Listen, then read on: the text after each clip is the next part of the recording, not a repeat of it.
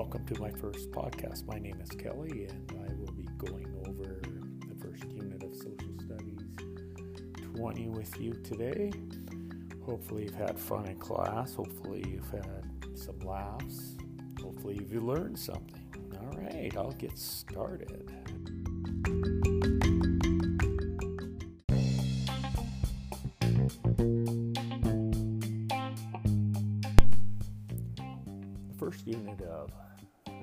Social Studies 20 is the relationships among identity, nation, and nationalism. So, what you need to know is expressions of nationalism can take many different forms. Some specific examples might include flying the national flag of Canada or singing the Canadian national anthem at a Calgary Flames game. Nationalism can be expressed through pride in our military or support for government policies. It could be expressed through the celebrations of holidays, such as Canada Day on July 1st, or in the United States of America, that would be July 4th.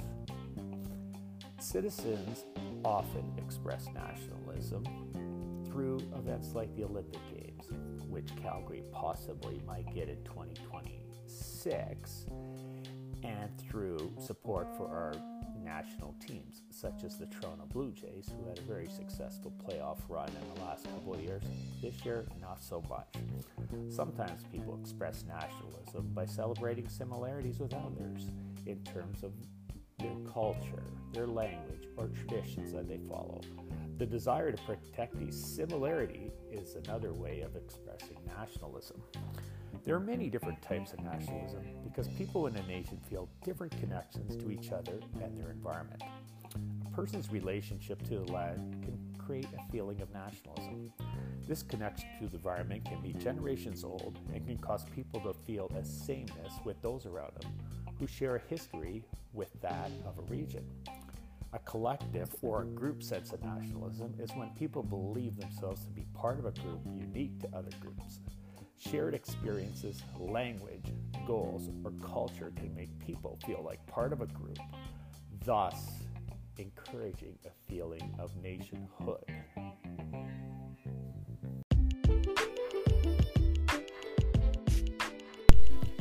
We have a question from the audience. Let's go to the question right now. What is the difference between ethnic and civic nationalism?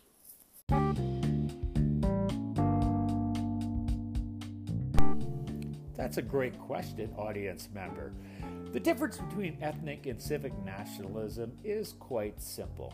So, ethnic nationalism basically develops when people share a common ethnic history, usually with many generations of ancestors sharing that ethnicity. The easiest example of this would to think of a country like Japan. A country like Canada, on the other hand, is bound by civic nationalism, and that is when it binds people together through a shared belief in the same laws, values, and political traditions. It is capable of uniting people who do not share the same race, ethnicity, culture, or language. Canada is an example of a nation state built on civic nationalism.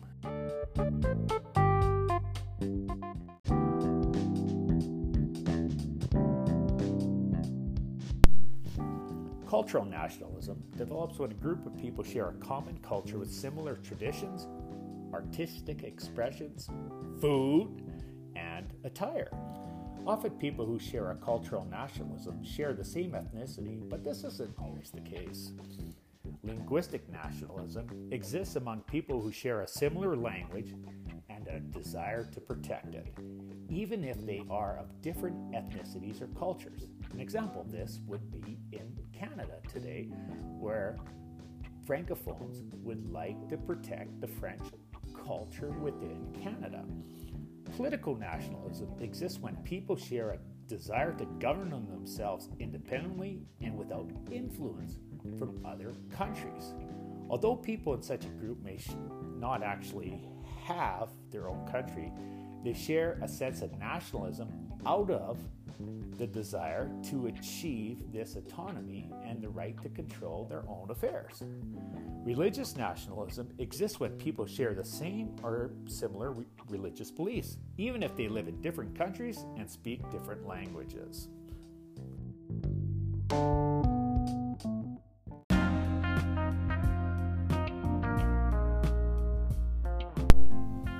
Boy, many of you are probably wondering okay, so Kelly's talked a lot about nation states and nations in class, and I really don't know what the difference is between them. Hmm, what is the difference between them? Well, let me tell you what the difference between them is. A nation state is a sovereign country in which the majority of its citizens often share common cultures, traditions, and languages. A nation state has its own system of government, currency, and official languages. So you can think of a nation state being a country. The difference is a nation can refer to a group of people with similar cultures, traditions, and languages who inhabit a specific area but do, do not have the ability to govern themselves and do not possess the characteristics of a nation state like currency. In some instances, nation states have been created when leaders of various nations decide they would like to unite and form an independent country. So, for example, what has happened it used to be Yugoslavia has broken up into separate nation states, and in today's what used to be known as the Soviet Union now is a bunch of nation states like Estonia, and Kazakhstan and Russia and Ukraine.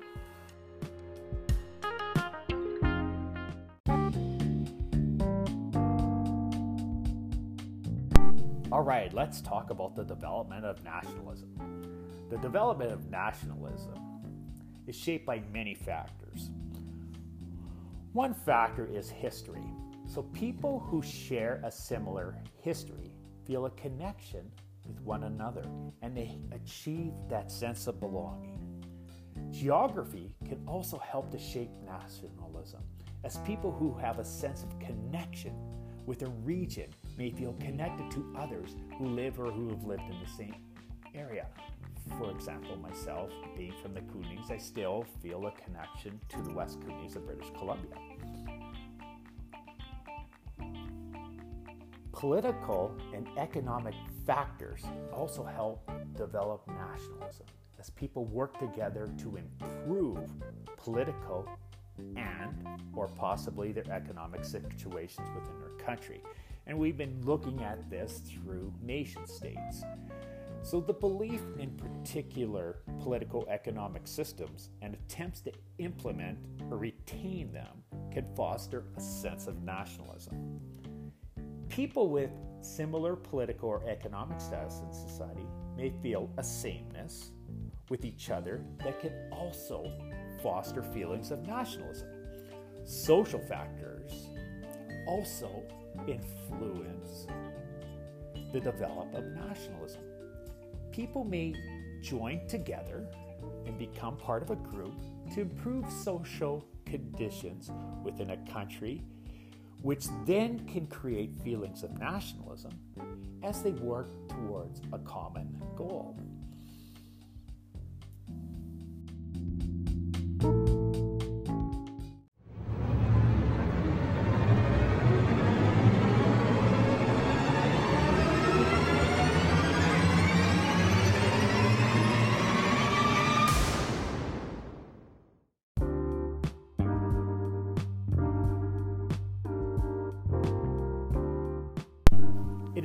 Time to talk about the French Revolution. The French Revolution, which happened in today's France, started in 1789 and it was fueled by political, economic, and social factors. As the peasant classes began to demand changes to the ways in which French society was structured, the ruling elite was made up of members of the nobility and members of the Catholic Church, both of whom represented a very small proportion of the population but held many privileges and most of the wealth. The first estate were the church, the second estate were the aristocrats, the people that had the power. But the majority of the population was poor, with little or no influence on decisions concerning their country.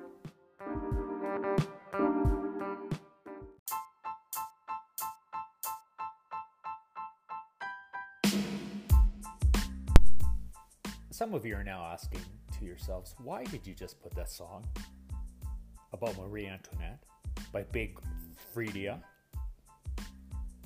on this podcast about Unit 1 in Social Studies 20? Well, let me tell you why I put it on. Marie Antoinette was married to King Louis XVI, and he had all the power at the beginning of the French Revolution. The problem was people didn't like the fact that Marie Antoinette could eat cake all the time and live this high society kind of lifestyle. People were hangry and they demanded better living conditions.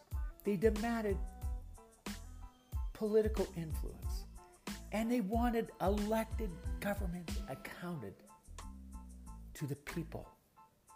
In addition, the monarchy had put the country into extreme debt as a result of the lavish spending habits of King Louis XVI and his Austrian born wife, Marie Antoinette. And they were wondering why did they continue their support for the French American Revolution instead of worrying about the people of France. As citizens sought change and united in fight for it, a strong sense of nationalism developed.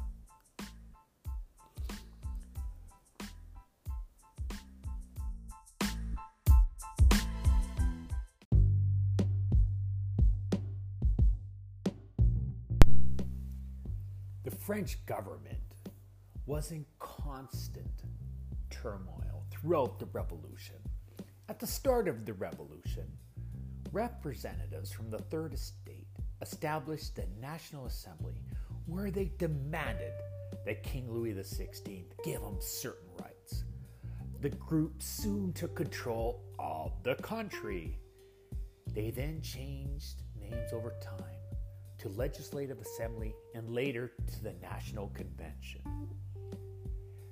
The darkest time of the French Revolution occurred in the years 1793 to 1794, which was called the Reign of Terror. During this time, a man named Robespierre led the National Convention and the Committee of Public Safety. He wanted to stomp out any opposition to the revolution, so he called for a rule of terror. Laws were passed that said anybody suspected of treason or betraying the government could be arrested and executed in a public square by the guillotine. The guillotine was the vice that is very controversial in nature. It was a device created so that no suffering would occur and that everybody would be killed the same way. Thousands of people were executed during this reign of terror, including Louis XVI and Queen Marie Antoinette, and many of Robespierre's political rivals. Eventually, Robespierre became too paranoid himself and was also killed by the guillotine. The French Revolution completely changed the political and social structure of France, and it also spread throughout the world. It put an end to the monarchy and took political power away from the church, away from the monarchy and put it back to the people who wanted liberty and freedom and the abolishment of slavery and actually having rights for women. Although the revolution ended with the rise of Napoleon in 1799, the ideas and reforms did not die. These new ideas continue to influence Europe and help shape many of today's modern day governments.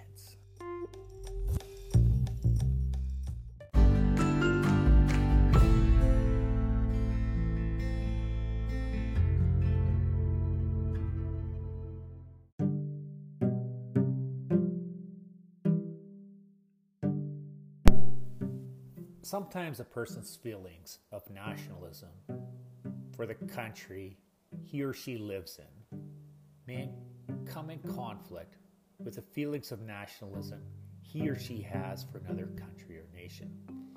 This is not uncommon among people who have come to Canada as immigrants or refugees.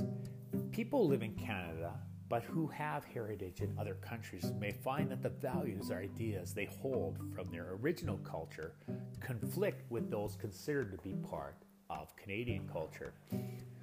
Loyalty to Canada and expressing Canadian nationalism can also be difficult because people sometimes struggle to define what is it to be a Canadian.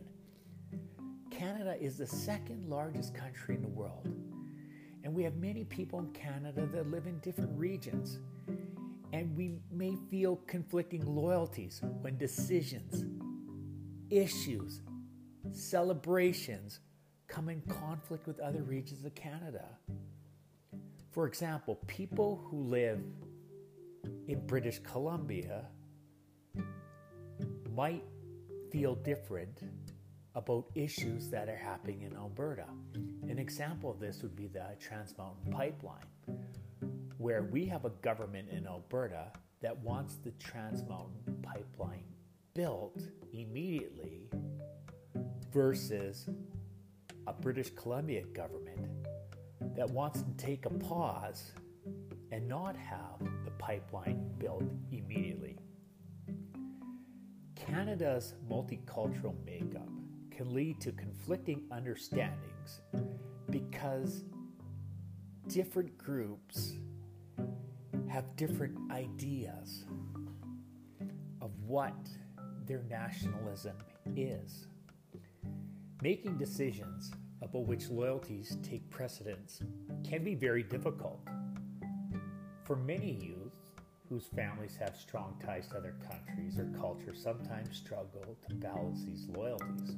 For example, some women that are Muslim living in Canada may, may feel pressure from their families to wear a hijab in public, even though they're not sure if they would like to maintain this tradition in this country.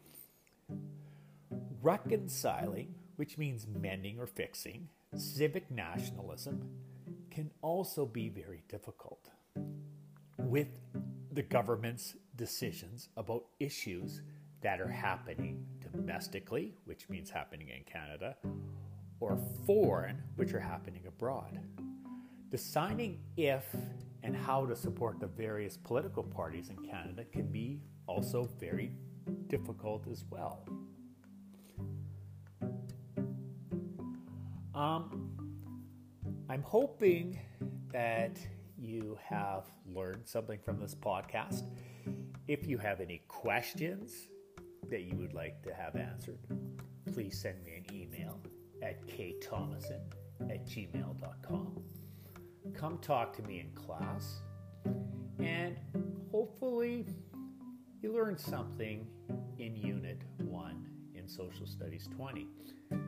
Keep on working on your nation states, and we will keep talking about multi-social in class as well. And good luck on your exam. See you soon.